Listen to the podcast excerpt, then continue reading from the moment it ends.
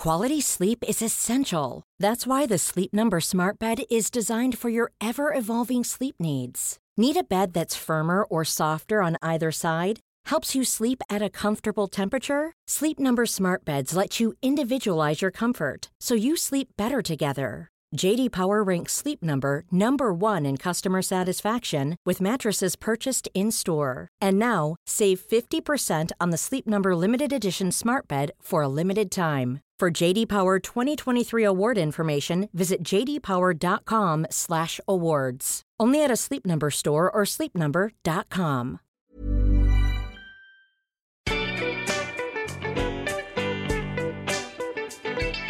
Hi, and welcome to another episode of Sentimental Garbage, the podcast where we talk about the chick lit that made us who we are. My name is Carrie O'Donoghue, and I'm an author, a journalist, and a highly contagious German flu.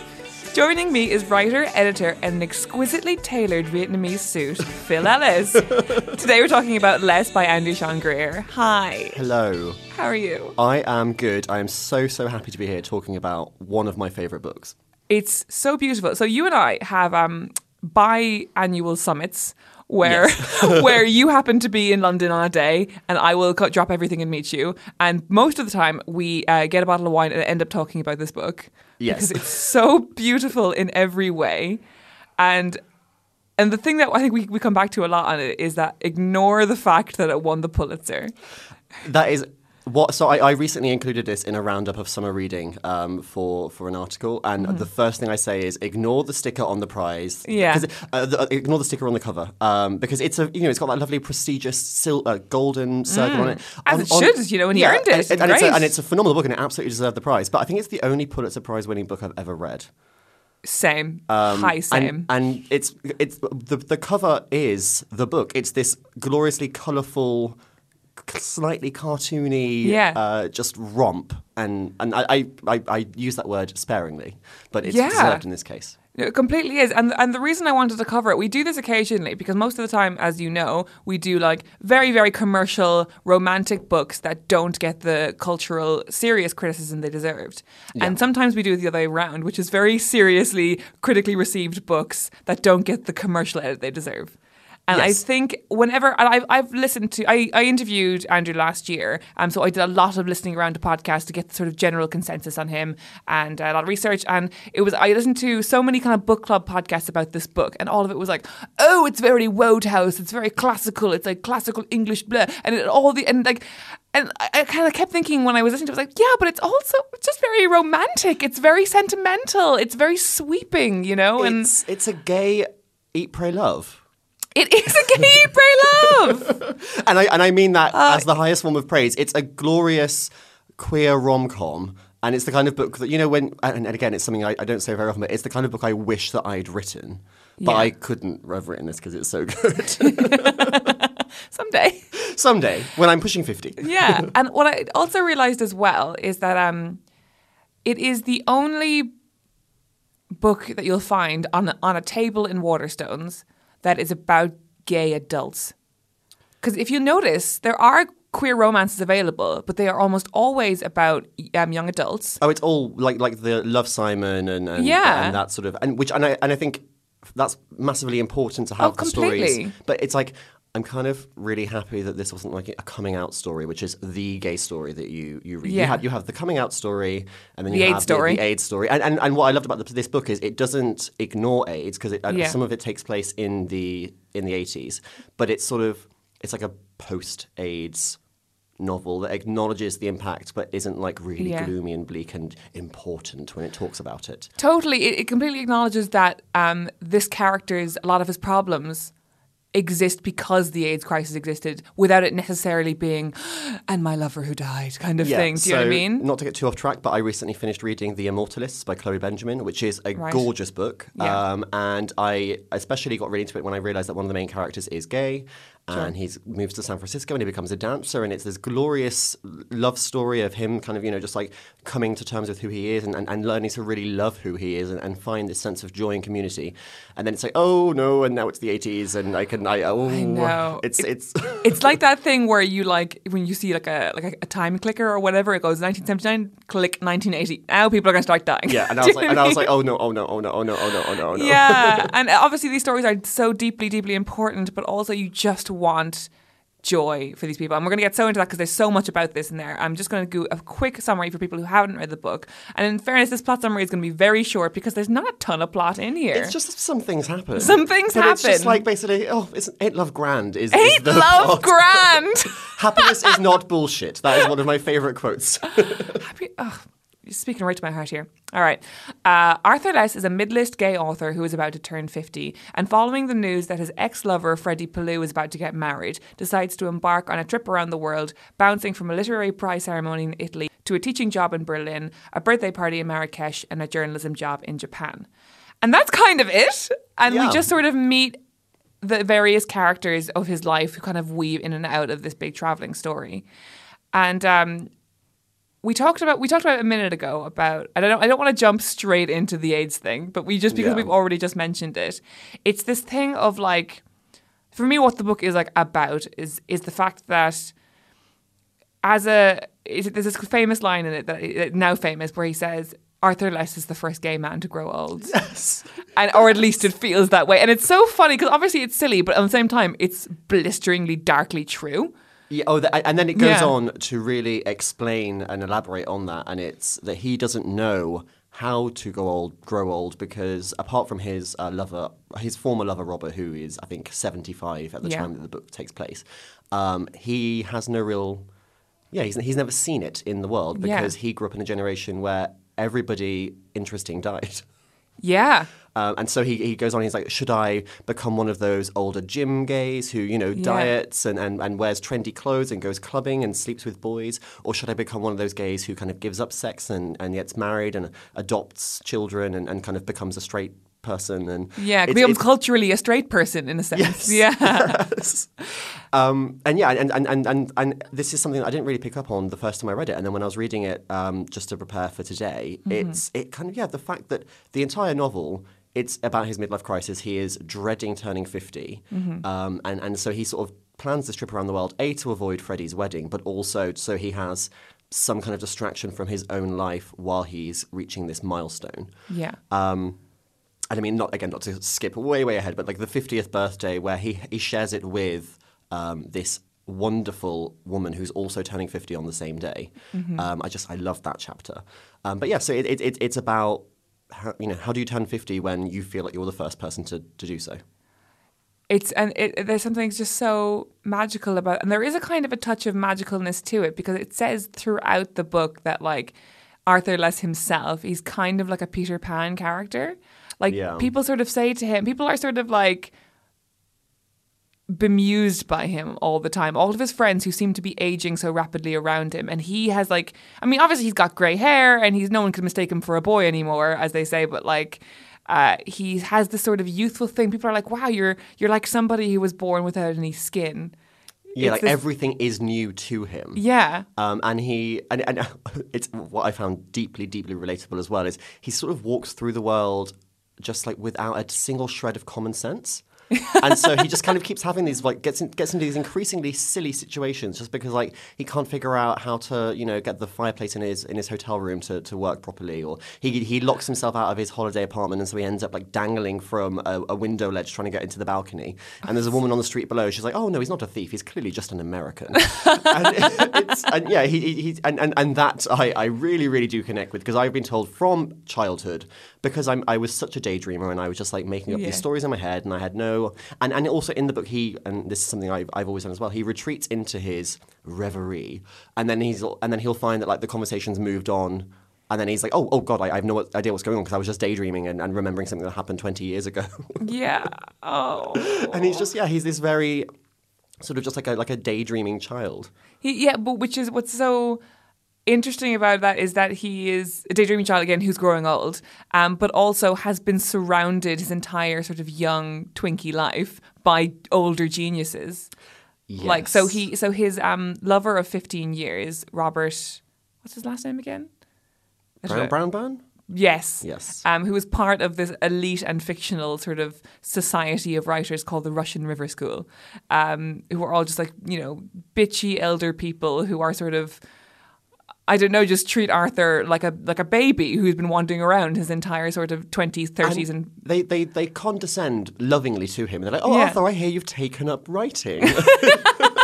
aged like thirty one. yeah, and, and and he and, and Arthur has these, you know, sort of deep aspirations to be a literary author, but he because he constantly compares himself to these older writers, he kind of he he sees himself as like a scrappy newcomer, and it's like you're 49. Yeah, You're you've written and- three or four books at this point. um, but and again, I I relate to that as well because I sometimes keep forgetting that I'm 31 and I'm not like You're a what? I'm not like a drunk twink anymore. Um, and, and, and so every now and then I'll say something that's just like incredibly immature, and people are like, "But you're a grown up. Why, why are you ta- why are you acting like that?" Wow. is is there a term for a, a twink in his thirties, or does, do, do, does twink is, is it like an attitudinal thing, or does it have to be a in your twenties thing? I don't know. I feel like twink is a state of mind. Um, And do you it's, it's, occupy it's it? like you know, I'm, I'm I'm an actual top but a spiritual bottom. Uh, Ah, beautiful. um, sorry. I've, oh yeah. Um, so both of us are freelancers, and and and we both write fiction. And the more I read this book and the more I reread it, because this is my third time reading it in the two years it's come out, I think one of the reasons I keep going back to it, apart from the jokes and the romance, is that it's so good at depicting that kind of piecemeal existence of being a freelancer. oh yeah, there's there's a, a line about how um, through a sort of hodgepodge of different gigs, he's able to weave a blanket, but it never quite covers his toes. I have, that, I have that written down here too. I have that highlighted so intently. it's like it me. It me, it never quite touches the toes. And it's it's that sort of the whole depiction of the literary industry is so I don't know. It almost feels dystopian in a way, and that and what's so good about it is that you've you've um you know spent enough time being sort of book world adjacent or in the media world. It's so recognizable, and it feels like sci-fi. It, it's so bizarre. Like there's this whole thing where he's taken to all these like literary prize ceremonies and things all over the place, and uh, they have to ha- like all these things they have to lend themselves they have to have an idea of like self-importance in order to exist because if you have a literary prize no one cares about or no one thinks is important then it basically might as well not exist. And Oh, so yeah. there's so much all these kind of weird delusions of grandeur. Like there's this really heartbreaking scene where he goes he's flown to this um, award in Turin and he, he's found out that he is apparently a big deal in Italy because he was up translated Yes. which always fascinates me and so he- much Yeah, he's like, oh god, the, the, the person winning this prize should be Juliana, tran- the translator. Exactly, Yeah. who is apparently just this genius who has like turned his very boring prose into beautiful prose, and now as a result, he has a small fan base in Italy, and he has won this prestigious prize that other people want to win, and he's just like, I don't. This isn't for Oh, me. yeah, and, and, and it's that um, that thing as well. It's, it's almost like a warning against snobbery because he's like, oh, I'm going to go to Turin and it'll be a funny story how I was up for this silly little prize, and it's like, Yeah. oh no, I'm here and people really care about it and people really want this, and I'm looking down on it and I've won and oh, I feel terrible. Like this isn't just a funny lark that I can tell people about. Like this is real and this this matters to people. And so, but he, but he always stops just shy of being an asshole. yeah. Like he is so lovable, even when he's being a bit of a dick. Oh God, because because that's the thing. Because he doesn't know any better, you know. he's just so And- hapless and, and, and just like and and again like I, normally any book with a middle-aged white male protagonist who's just useless at, at life I'd be like Yeah. no I don't care about you at all but I really just want him to do better like when he manages to finally after years and years navigate how to get his tax back when he leaves Oh. the EU. it's just like oh Or like there's one one scene where he's in a hotel and he's like, despite the very clear instructions of the coffee machine, the first try emitted just foam and the second one melted the plastic pod completely. I was like, oh, who hasn't been there, are there? and it's like oh I don't want to call the front desk Yeah. because I, I, I'm a grown man but also like it's not working like sorry can you come up but he's like oh I can light fire I used to be in the Boy Scouts and then like he's drawn out of his reverie by the hotel manager coming in to like open the windows because his fire is just emitting smoke oh, I love him. and like, why? Why is it that him being we're going going because like this thing that people keep saying to him throughout the book is like Arthur Less has the best life I know, and like from the he does have the best life. He like gets to go around the world. but Like do you hear that as an author yes, and it's like it's not true is it Because I, I, I hear that all the time. And As- because- as a freelancer, because, yeah. And, and, and yeah, so like I was at a, a party last night Mm-hmm. and someone said, "Oh, what do you do?" And I said, "Oh, I'm the, the weekend editor of Men's Health, and I, I, I started writing with GQ this year." And people Mm-hmm. are like, "Oh," and I'm like, "Yeah." When I say it, like I hear myself, and it sounds Yeah. incredible, but I'm also broke all the time. Yeah, yeah. I it's also very glamorous when you're looking at it from the outside. Totally. And I think I, I don't know if you ever did this, and I've never. This is the first time I've ever admitted to doing it. That sometimes, um, when I have have that sort of like self-employed blues or whatever, I will like Google myself on an igno- incognito browser, like I'm watching porn, which in a way I am. and I It's will. like the best wank ever. I know, and I, but I will like just like look and I will like, oh, from the outside, this looks like a person who has an incredibly glamorous life and whose you know entire flat isn't covered in dog hair and who isn't like deeply lonely because all of her other freelance friends are currently on like writers retreats in the south of France and I haven't spoken to anyone all day and I have gotten a personal trainer to have someone to talk to. oh, babe. it's just been a weird week. I, I, I tell you, I the, I, the only had a really I've- weird week. The only reason I drank so much this week is because I've been chained to my laptop on deadlines, and it's like if I don't have a Yeah. at the end and someone to talk to, I am going to go insane. that whole like that that thing of like I don't remember if I brushed my teeth today. Have I spoken aloud today? Oh, oh no, yes, there was the postman. And then I was like, "Do you want to stay and chat?" No, oh no, wanna- you've you you got places to be. You have you have things to deliver. Sorry, bye. Uh, and then like over identifying with people on podcasts, which is, you know, Oh, oh, I and then- hope oh. somebody's listening to this right now and being like, yes. And I hope that you're pacing around your flat restlessly, talking back to us, and going, "Oh my god, me too! Oh my god, you guys are hilarious." or just just going, ah, no. like, which is what I do the most often, I think. Just no. just to feel authoritative in the world. But yeah, so so he goes around the world and everyone's like, You're the best life ever. I know, I can't believe you've gone to Marrakesh and now you're going to France and now you're going to here and and it is such a lonely, trodding life. And he's so ridiculous all of the time. And that's what I, I like uh, I when I uh, interviewed Andrew about this, uh, he said, and honestly, it was one of the my favorite interviews I've ever had with anybody. Oh, I can imagine. Is he just delightful? You know, he looks exactly like you, oh. which I which is like just beautiful Viking ginger man. With, with a with a smile like sunshine, and oh my god, I'm blushing. um, but um, so he was saying so. Um, this is much like Arthur Less has, has written four novels, I think, in the book. Andrew, I think, had written four novels as well, and he, for his fourth, um, something called like. God, I hope he doesn't listen to this and I've forgotten. The, some, the Incredible Lives of Greta Wells, I think it was called. And he like jacked in everything. He like didn't go to birthday parties, cancelled holidays, like bailed on everyone he knew because he was like, this is it. This is going to be the book. This is my big important book. I'm going to get out of the little like mid list ghetto that I've been in or whatever. I'm going to really like, you know, wow the world. And so he blew everyone off. And then the book came out and it kind of basically didn't do anything. It sort of tanked or whatever. And then he started writing less after it. And he said he was so he was so pissed off with himself for thinking that it would be worth it to bail on everyone in his life and to take himself that seriously that to just self-flagellate for 250 pages. because it's going to be this worthy, important literary work. Yeah.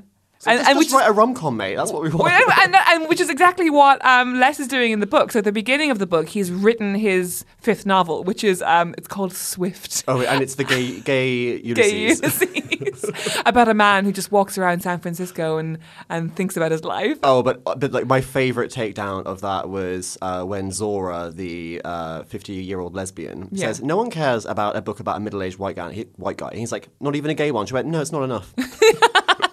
And it's not. it's not. It's not. It's like no, you're, you're still you're still like a middle, and, and, and you're a middle-aged white guy writing no, a novel as autobiography. You know, it's like Yeah. been done.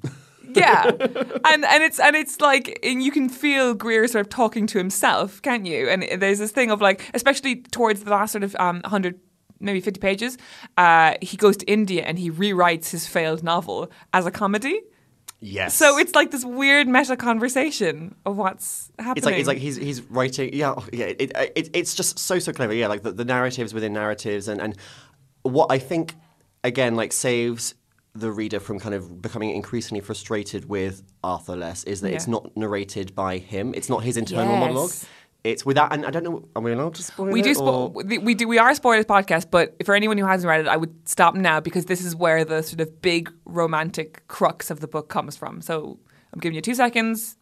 You're done. Okay, we're spoilering. Okay, so it's and, and, and, and it's it's not revealed straight away who the narrator is. It Yeah. just but you know it's somebody else because it's I think the first line is from where I look. From where I From- sit, from where the I life sit, of Arthur Less yes. doesn't seem so bad. Um, and so it's narrated by Freddie, who is his younger lover, whose wedding he is desperately trying to avoid. Mm. And all the way through the book, there'll be sort of little asides where it's like, oh, the first time I met Arthur Less, I was 12, and he came to the kitchen, and, and then uh, we, we sat, and he was avoiding the party, so I drew him.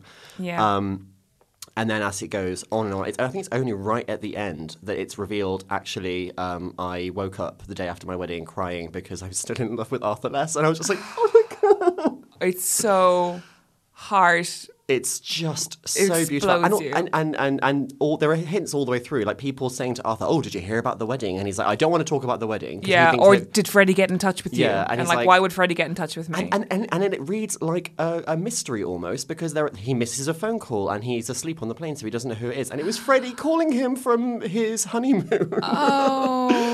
Um, and, and so yeah, so the, the, the, the great love sweeping love story is with Freddie, who is narrating the story of Arthur Less, which is also his story because that's the nature of love stories. It's that it, the story belongs to both of you, um, and it's just so beautiful. Can I just can I just read that little bit that you just referenced? Yes. So this is towards the end. Uh, I've never been to Japan. I've never been to India or to Morocco or to Germany or to most of the places Arthur Less has travelled over the past few months. I have never climbed an ancient period. I have never kissed a man on a Parisian rooftop. I have never ridden a camel. I have taught a high school English class for the best part of a decade and graded homework every night and woken up early in the morning to plan my lessons and read and reread Shakespeare and sat through enough conferences and meetings for even those in purgatory to envy me. I have never seen a glowworm. I do not, by any reckoning, have the best life of anyone I know. But what I am trying to tell you, and I only have a moment, what I have been trying to tell you this whole time is that from where I sit, the story of Arthur Less is not so bad because it is also mine. This is how it goes with love stories. Isn't that not just the, the most wonderful I'm thing? just Goosebumps. goosebumps. and what's so lovely, what's so wonderful about the surprise of the narrator being Freddie. And I talked to people who were like, I I, knew by page three. I- And I'm like, I- fuck I- you, you did not. I, I suspected. I'm not going to say I knew. Yeah. Um. I, but I, I gasped and I kind of like clutched the book to my chest, and it was just like, oh, I'm so glad it was him. It's- So- And then and oh yeah. Oh, and what's so beautiful about that is, um, and it's so cleverly done, where it's like when you're, because you, get all these flashbacks of um, Arthur and Freddie and their romance, which um, I think goes on for the best part of a decade. Where but it's like on and off, and then they're never like together. Yeah. It's very much. It's very like, oh, it's super casual. I'm too old for you, so you can't get attached. And Freddie's like equally like, oh no, like we're never going to end up together. And they're both lying. Yeah. And you think it's being told or remembered through Arthur's lens when he says, oh, you know, I'm too old for you, never get attached. And then right at the end, it's revealed. It, it, Freddie's telling the story, and he said, when I when you said that to me, it was already too late.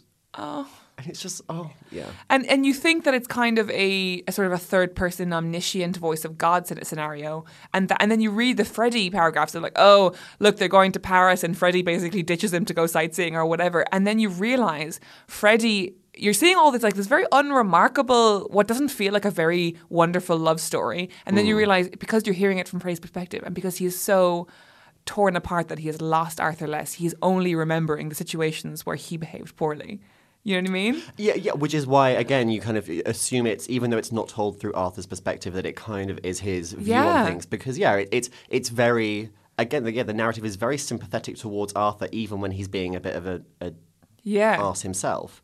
Um, yeah, and and oh, it's just And- so so great. and the prose is so and it, it's again it's that thing of like why it never um it never feels like oh god this incredibly privileged um, white guy going around the world on these very elite sort of circles or whatever Slightly Orientalist in, in places as well. Yeah, Totally. Yeah, I'm going to go to India and, and, and, and sit on a hill and, and, and, and write and, and just sort of be surrounded by locals. but you don't get frustrated with him because the affection that Freddie feels for this person because like the thing is you can't hate someone if you're hearing about them from the person who loves them most in the world you know Oh, I hadn't thought about it that way, but it's so. I hadn't yeah. just now either and I'm going to cry Okay, just to avoid us end up just like going for the next half hour of just like sighing and, and, and swooning. Okay. Um, I, I would like to read a passage if that's okay. Oh, please do. Yes. Um, so this is. I remember the first time I read this. Uh, Last year, I, sc- I I took a photo of this and I tweeted it and I put it on my Instagram story. Oh, And I- wow. And I, just said The full platform, Oh, every- yeah, every yeah. platform. And I, I just said substitute uh, New York for London, and, and, Yeah. and this is me.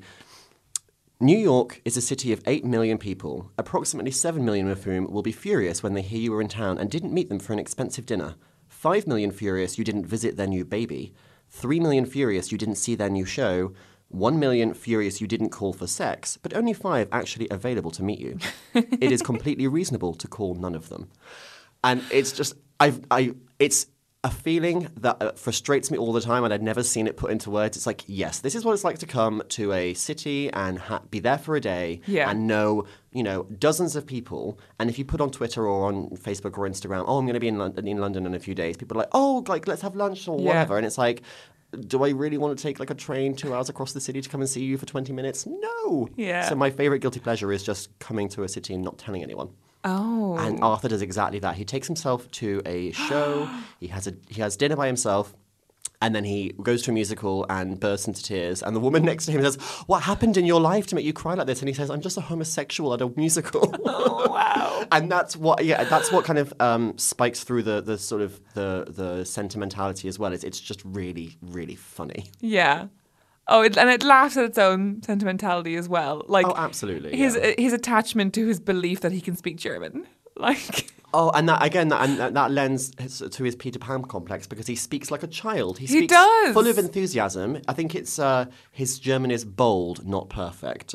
His his tongue is bruised with errors. And my, I think the um the German parts of the book are maybe my favorite bits because it's that um because Germany is scary. Say, every, say more. I, elaborate. I, I I I don't feel the same way at all.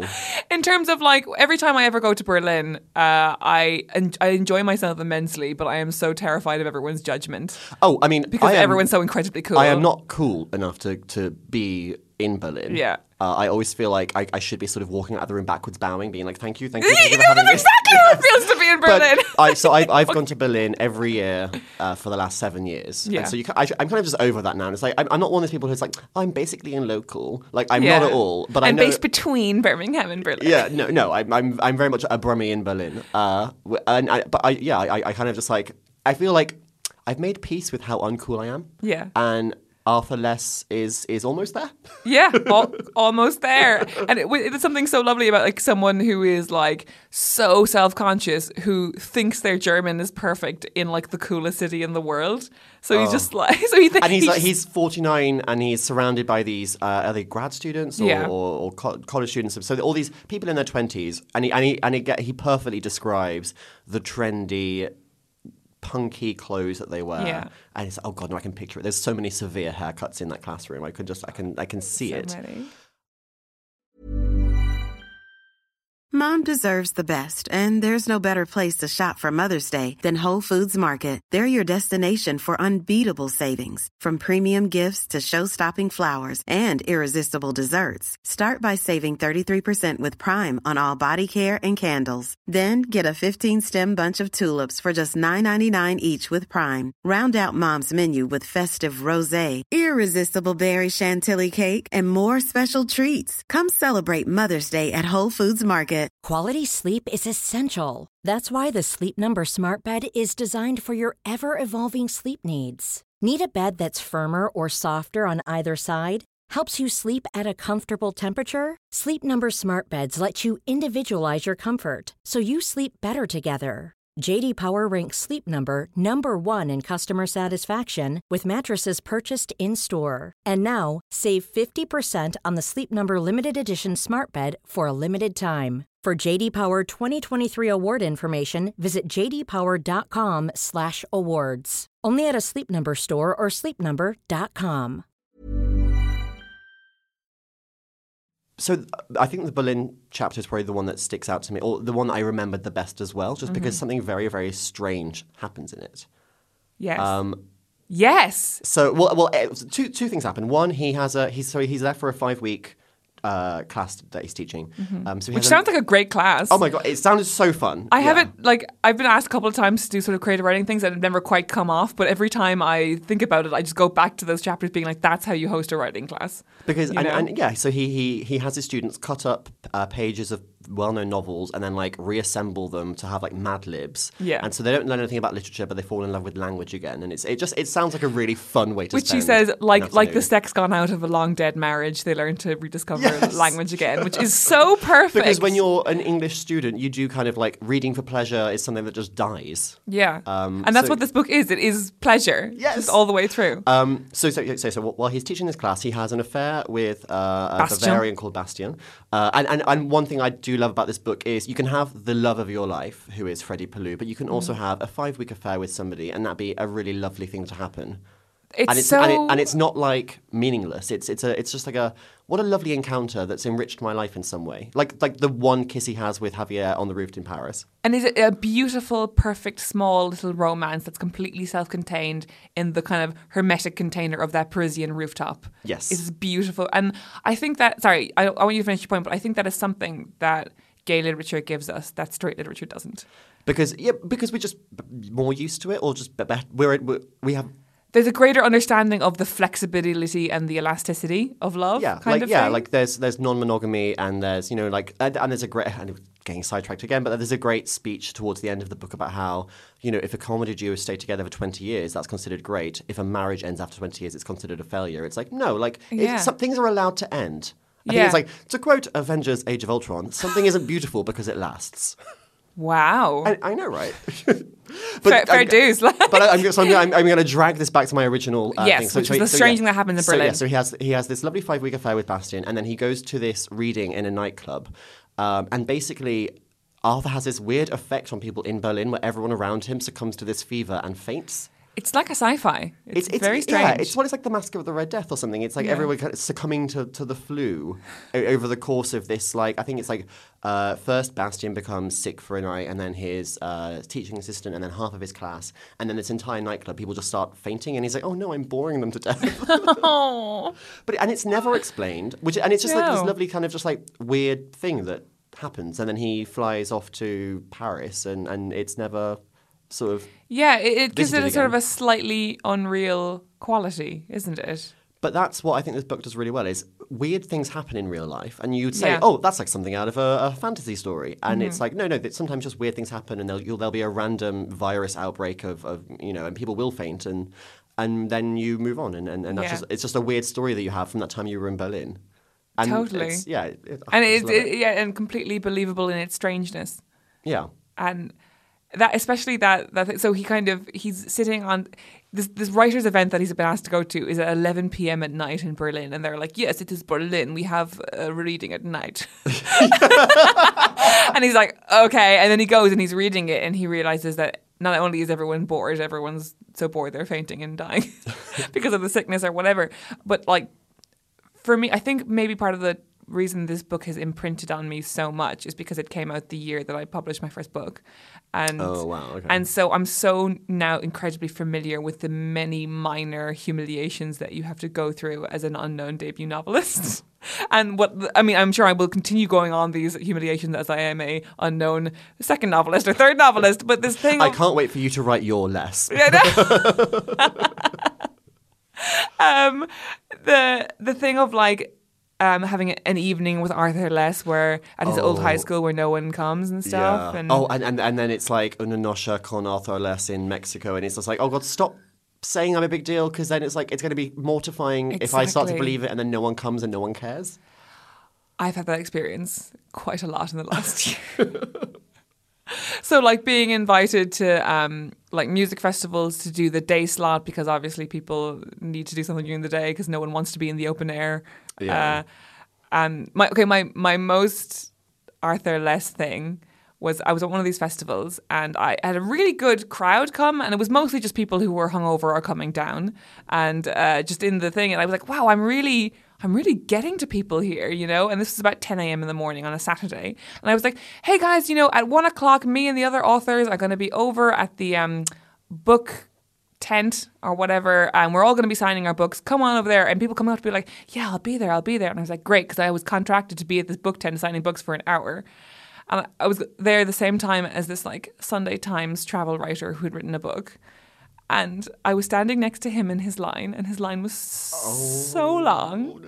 And obviously, by that point, everybody who had seen me at 10 a.m. had completely forgotten I existed. And I was just standing they've there. got back on it by that point. They, yeah, and more power to them. So I, I stood, I like signed like three books, and then I had to stay there for the hour. And then people started coming up to me because they thought I was his assistant. And they were like, "Oh, um, does he is he have many cities planned?" And at start, I was like, "Oh God!" And I was like, "Yeah, he's actually going to Leeds next week." and I was like, I was so glad because I actually had Less with me at that festival, and as my reading, and I was like, "Oh, Arthur Less gets it." And, and, and well, yeah, and, and I, I, I love anything that when you're reading it, you're like, oh God, I, I feel less alone now reading it. And, and, and there were so many moments when I was reading that and I was like, I have felt this so many times and I have never seen it put into words and it is just so great. that's that's literature for you, man. That's Oh. Well, yeah, yeah, yeah. It's, it's but I don't, th- and, and, and I know this won the Pulitzer, but I don't think of this as literature. I just think of No. it as just like it's like my my little my my my great funny son. it It's, my great funny son. it's just he's such a good lad, isn't it? It's just it's my Good boy. lad, try I- my boy, my strong boy. Um, and yeah, it's just it's it's just this really lovely, funny book that is about, in so many ways, about uh, if not myself, then people that I know. He writes about gay culture and gay friendships so wonderfully. His uh, his friendship, well, like it's I say friendship, his. Frenemy thing. with with frenemy Carlos, where the first time they met, they were wearing speedos and holding glasses of white wine like pistols. I know those boys. We all know those those mean, hot gay boys. yeah. Um, and, and, and then the ultimate revenge being that he ends up like shacking up with his son for 10 years. I such great revenge. and in a way that doesn't have, it never feels predatory, even though he first met him when he was 12. Why is that? Maybe it's because it's Freddie narrating it. Maybe, yeah. Because what's so interesting about it is, And, and they um, don't get together until he's like in his mid 20s. Yeah. So. and then they're together for like ten years, and so by the time they part, he's in his mid thirties, and less is fifty, which feels fine, you know. Yeah. So it's it's one of those perspective things.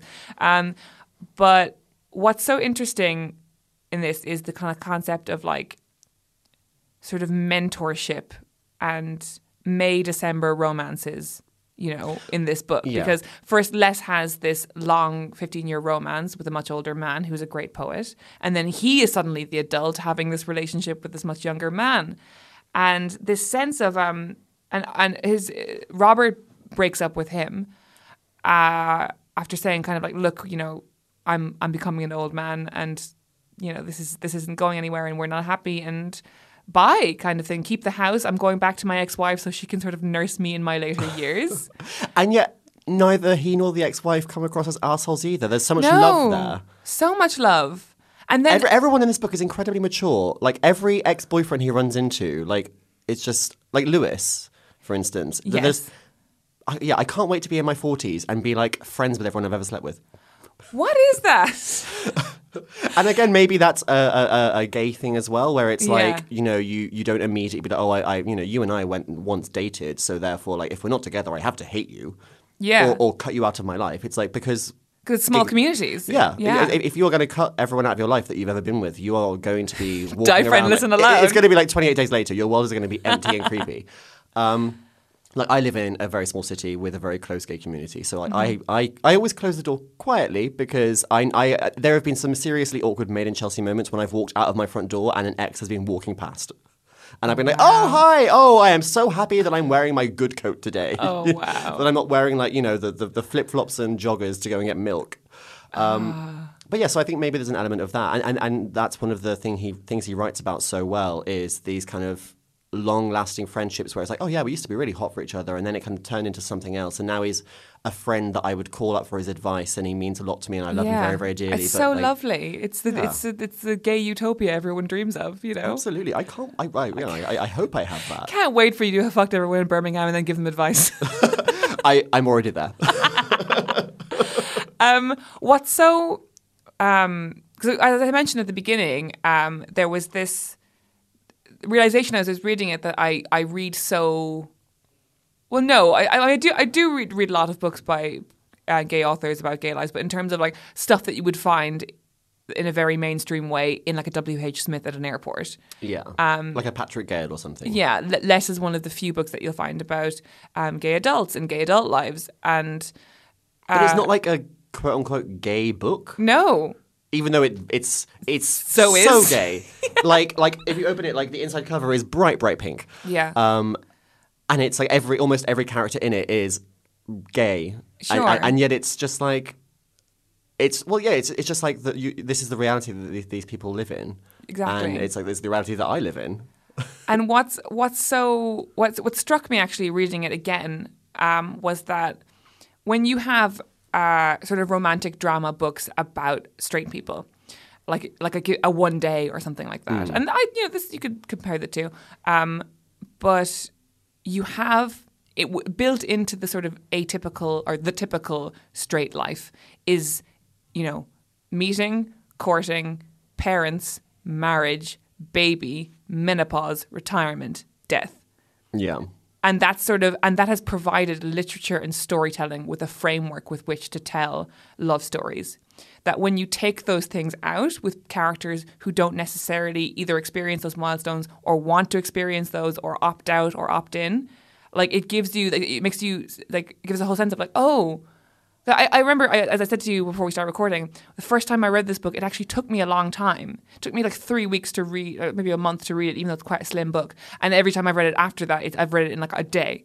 Because I was like, that thing when you don't know what the framework is, it takes you a while to get settled in. I, Do you know what I mean? Yeah, so I, I think it, I had a similar experience when it took me a couple of weeks when I was reading it, and I think it would be, I, I would read to the end of these sort of long chapters and be like, oh right, so he's he's done in Paris and he's going to Marrakesh, so I'll read that bit tomorrow, and Yeah. I might not pick it up for a week. Yeah. Um, because it's not like oh, and, and I, I wonder like you know like yeah like oh it, are they going to have that baby or you know i- is he going to have that affair or and it is that kind of a, the heteronormative structure is just completely pulled out, and then in this sen- there's this sense of just endless possibility. It really is. And and it's like it's that thing of the cover where it's just him free falling through the air. And that's almost what it feels like reading the book. It feels like yeah, he like because they're they're these sort of structures or these um, responsibilities don't necessarily rely on him. He's just like falling through the sky in a way. and the character who kind of opts for marriage and that kind of Yeah. you know good enough uh, life immediately is like no no that's not for me I don't I, I Yeah. I've been married for 24 hours and I just don't I just hate it. yeah I, he, I mean oh, oh god imagine being his poor husband I waking know, up and the first the first thing he says to him on his honeymoon is I wish you weren't crying right now Oh. it's just um Oh, I was going to say something, but I can't remember what it is. Some, something about marriage. Um, But the- oh, the- oh no! So the, the, the good enough uh, as well. This idea of um, if you know if I can't have this uh, this incredibly you know hot younger man who is I, I, I know logically and rationally it probably isn't right for me. Arthur goes through this string of very practical lovers. Yes, sort of age appropriate university And professors. I've I've had periods where I'm like, I think it's time that I have a I get a boyfriend now, and so I'm, you know what, I'm willing to settle. that seems narratively right for me to do that. and, and, and yeah, it's like mm, this is this is the time this is the time in my life when I've decided I'm going to grow up and I'm going to get a partner and I'm going to become responsible. Yeah. Um, and so I'm like, right, world, I'm ready to settle. Um, and then it's like, you and how do, how do your prospective boyfriends feel about this? well, I'm I mean, ready when, to when, settle. When you tell the world you're ready to settle, it's like, uh, no. Um, there's a reason. I'm still single. And I can, and there- there is a future in which I can envision myself being still single at 49, like Arthur Less, which is probably why I. Mm-hmm. I mean, you're very so good at it. So Thank, I am really Yeah. good at it. Um, and, and part of it is there's like this. The book says, you know, that you, you, there's a a merit to having shorter lived flings and and sing, and having that Mm. single life and having that unstructured non heteronormative life where you get to kind of just go off and be a bit freer and kind of just do whatever you want. Um, but yeah, so like when Arthur has this string of very practical middle-aged men, Yeah. and, and, and, he, and he sits at the, the and, and yeah, I've had moments where it's like, well, hmm, this will do. I could ma- I can work with this, yeah. you know. Look at us in a theater. Look And- at me being normal. and, and, and he and he looks across to his partner at the theatre and he goes, "Hmm, "Yes, no, he's he's a he's a good a fine match. He would be a, a good a good partner, a good a good yes." Yeah. Like, and he's already kind of planning his old age, and he's like, "Yes, no, we can look after each other, and he'll be very practical, and it'll be it'll be really good." And then it just sort of like completely fizzles out to the point that when he runs into him on the street several years later, he doesn't even recognise him. no. And and oh yeah. And and there's that whole thing of the guy coming up to me like, I don't feel badly towards you at all. No, Oh my no god, rancor. that was so great. And he's got his new that bit. partner, and he's like, "Oh, uh, go, take a photo of us." And he's like, "I still don't know who this person is." And I've done that with, you know, not with Whose heart I broke. Yeah. Yeah. Oh god. Yeah, Yeah. And I've done it not with exes, but you know, you've been to like events where someone's being incredibly over familiar to you, and you're like, "Oh shit, what is your name?" Oh, and then as soon as someone hears it, you're like, "Oh yes," and then you use use their name like five times in a row to Yeah. overcompensate. And he does that as soon as he realizes, "Oh, Howard, Howard, Howard." Of Uh, course, yes. Howard. Where would we be without Howard? Oh, but yeah, it, uh, oh yeah, and it's just. It's, and, and, and, so and, yes, there, there, are, there are moments when I'm, I'm like, I, I want to like throw this book across the room because I'm cringing so hard on your behalf, but Yeah. also it's just like so delicious. so so very good. I want to. I, I really don't want to um, miss this part because it could be one of my favorite parts, and it's also uh, in the Germany part, which we both love. Um, where does he go to Germany? Hang on. It's the bit about his kissing.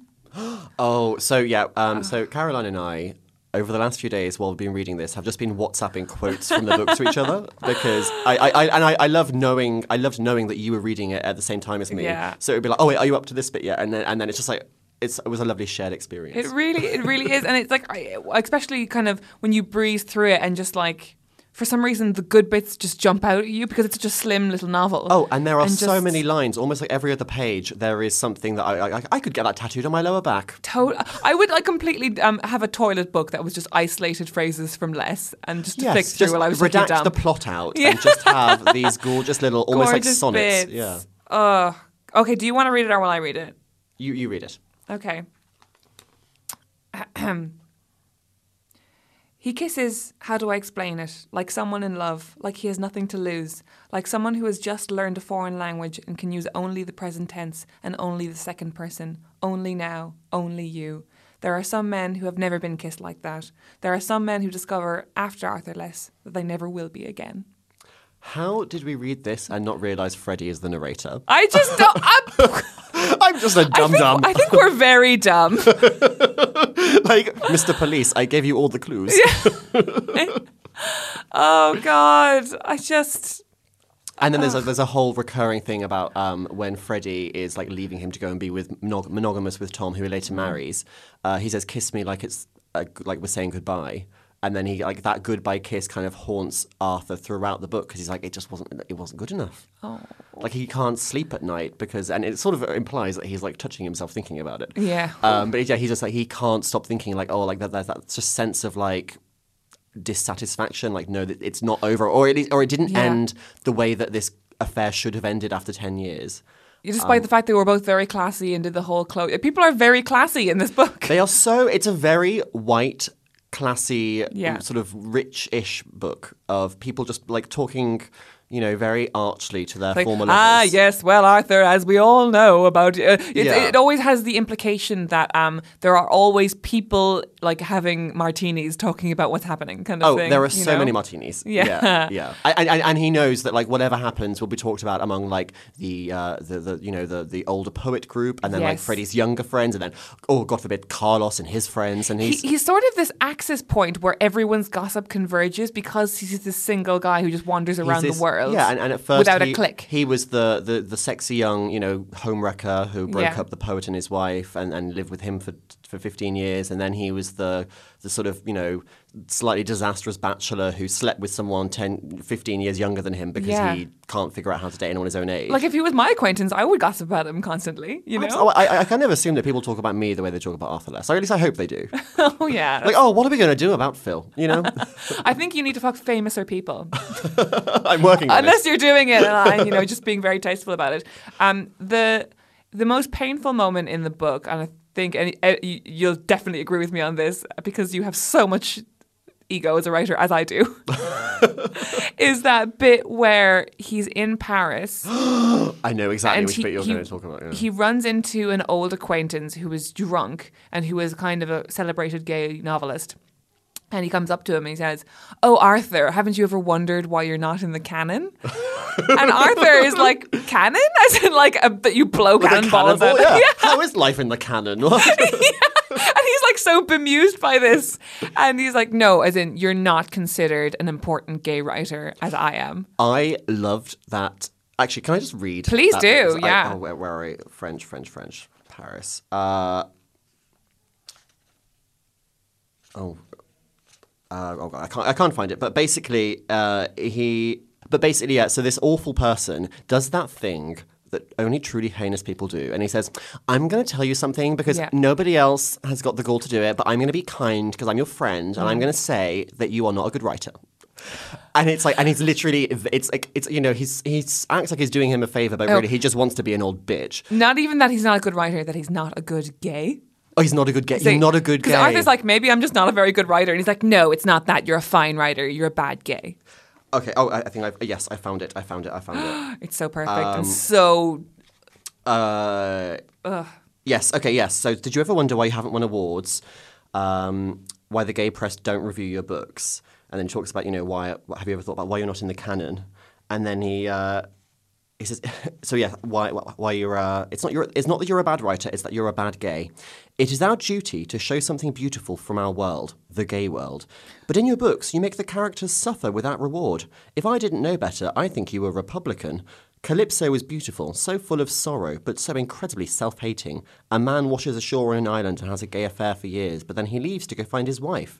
You have to do better. For us. Inspire us, Arthur. Aim higher. I'm so sorry to talk this way, but it had to be said. Did it? Did it have to be said?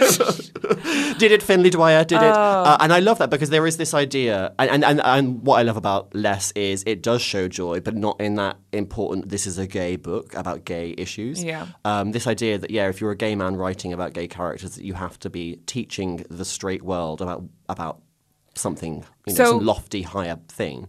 As someone who writes fiction, do you? Well, how do you feel about that specifically? Have you ever felt that way? Um, I mean, I write gay shit, but I I don't Find me listed under gay shit. I don't feel the need to educate or to inspire, Mm-hmm. um, mainly because I, I, I mean I, I love lit- literary fiction, but that and I and I I've, I've tried writing it and I've tried submitting to literary prizes and it's just really not my thing. I like to write things where shit happens, um, and I just. Very I, same, I just I just like I you know I want I want stories to be fun, um, and I write I write from experience. So I, I put a lot of, you know, s- uh, the stuff that you know about being uh, gay and, and, and, and into my into my books and, and all all of the, the weirdness and, and the wonderful things that come with that. But it's never like oh I have to you know I have to do like that that that, that film uh, Pride about you know the, the gays and, and, and the miners or you Yeah, know like yeah. a, like a, a Billy Elliot or something where it's going to be like an important story and um, I just sort of yeah it's like I I I I think I would bore myself if I wanted to do that. Yeah. Uh, and I think Finley Dwyer is in the gay canon because he, uh, yeah, he, he's written probably like some coming out story where the guy ends up dying of AIDS. or um, yeah, because he wants he wants sort of like the thing of like, oh no, show us gay joy, sort of the thing where like you know everyone rallies round and raises lots of money for Oh for yes, the guy and, with and, AIDS and the guy whatever. dies surrounded by his found family, Yeah. you know, like Philadelphia or something. Um, and what I love about Less is this is a book that is just like ripped at, ripping at the seams, so f- packed full of pleasure and joy, and it's writing about what it's like to be a gay man in the aftermath of AIDS, but it's not in that sort of self-serious, you Yeah. know, Pulitzer Prize winning way. It is just despite being yeah, Pulitzer Prize you know winning. what? Because like like in real life, AIDS happened, and it Yeah. was a fucking tragedy, and and all those poor, beautiful men died, and now here we are. It's t- 2019. That thing still happened, but we're h- allowed to have fun, Yeah. and almost it's like we know as a community what a precious gift that is, and Yeah. so why would you, you know, sort of. There's, there's memorializing, and then there's kind of just like wallowing, wallowing around. yeah, and then there, there's snuff, you know. Yeah, yeah, exactly. There's gay snuff. Um, and, and, and there's, you know, sort of like uh, marginalized, you know, minority porn. Uh, and it's like, no, no, I, I, I just want to, gays just want to have fun. He's just one, famously, yeah.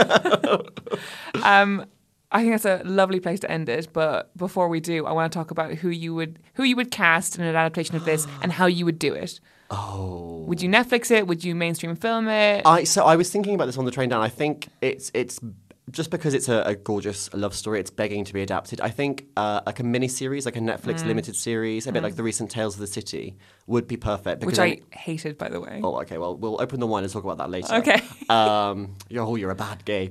uh, Uh, so, uh, and actually, I- and, and, and I, I, I kept thinking about Tales a lot just because of you know the San Francisco connection. Yeah, Francisco there's a similar and- yeah, vibe, yeah. Um, no, so I would, yeah, I'd have it as maybe each episode is set in one of these different countries on this different kind of mini adventure Oh. with this kind of like recurring flashbacks to show his, you know, like the mystery almost of, of what Yes. happens, what hap- what's going to happen with Um, and it would just win all the Emmys, and it would, and everyone, and it would be so attractive. And I, I know who I would cast as Freddie, but it's this man I follow on Twitter who isn't an actor. I just think he's really hot. Um, oh, very good. Um, I, I think what I would do is I, I would want like big opening weekend, Crazy Rich Asian style, like super Oh. fun, super zany, lots of like graphics on the screen being like Berlin, India. Oh, you know, yeah, oh, it, and, and this, yeah, this is a Really book colourful. It's so it's bursting with with color. yeah. and and it would just be so much fun. And there would be the music. I mean, there's a, there's a great scene in Berlin where he's like, oh no, this middle aged woman is dancing to Madonna, and oh, the middle aged woman is me. it's, it's Arthur Less. They're less. um, I think Neil Patrick Harris is crying out to be.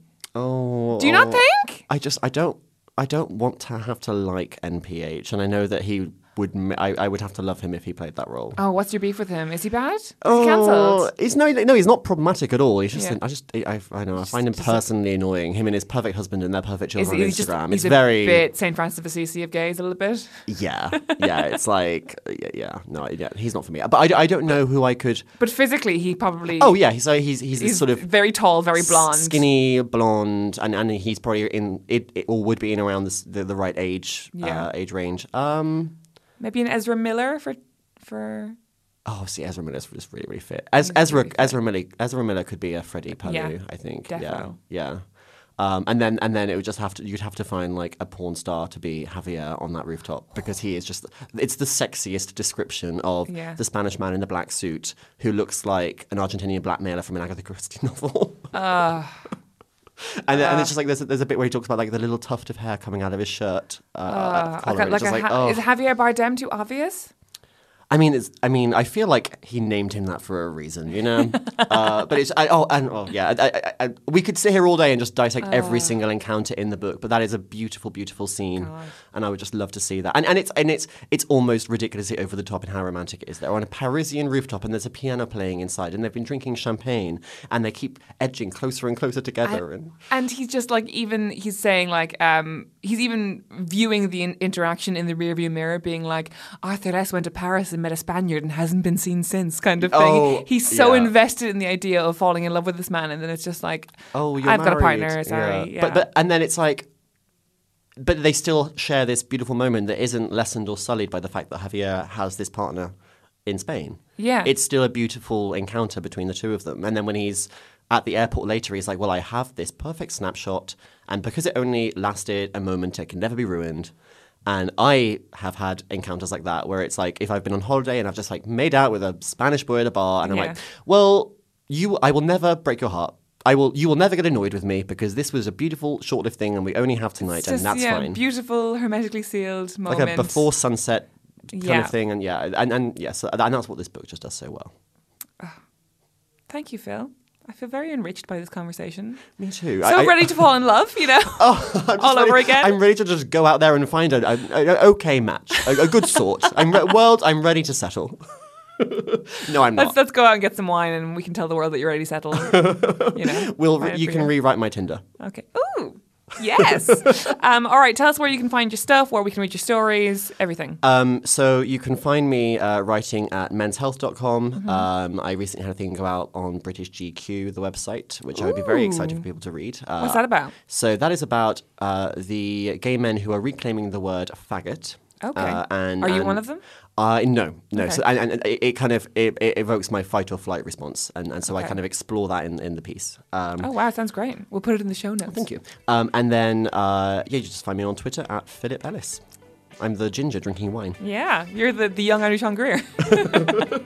all right. Thanks, Phil. Thank you.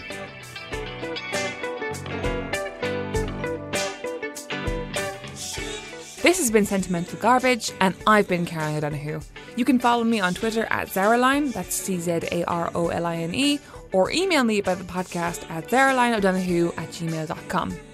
This has been a Justice for Dumb Women podcast. Thanks to Harry Harris for the jingle, Gavin Day for the logo, and ACAST for the recording space.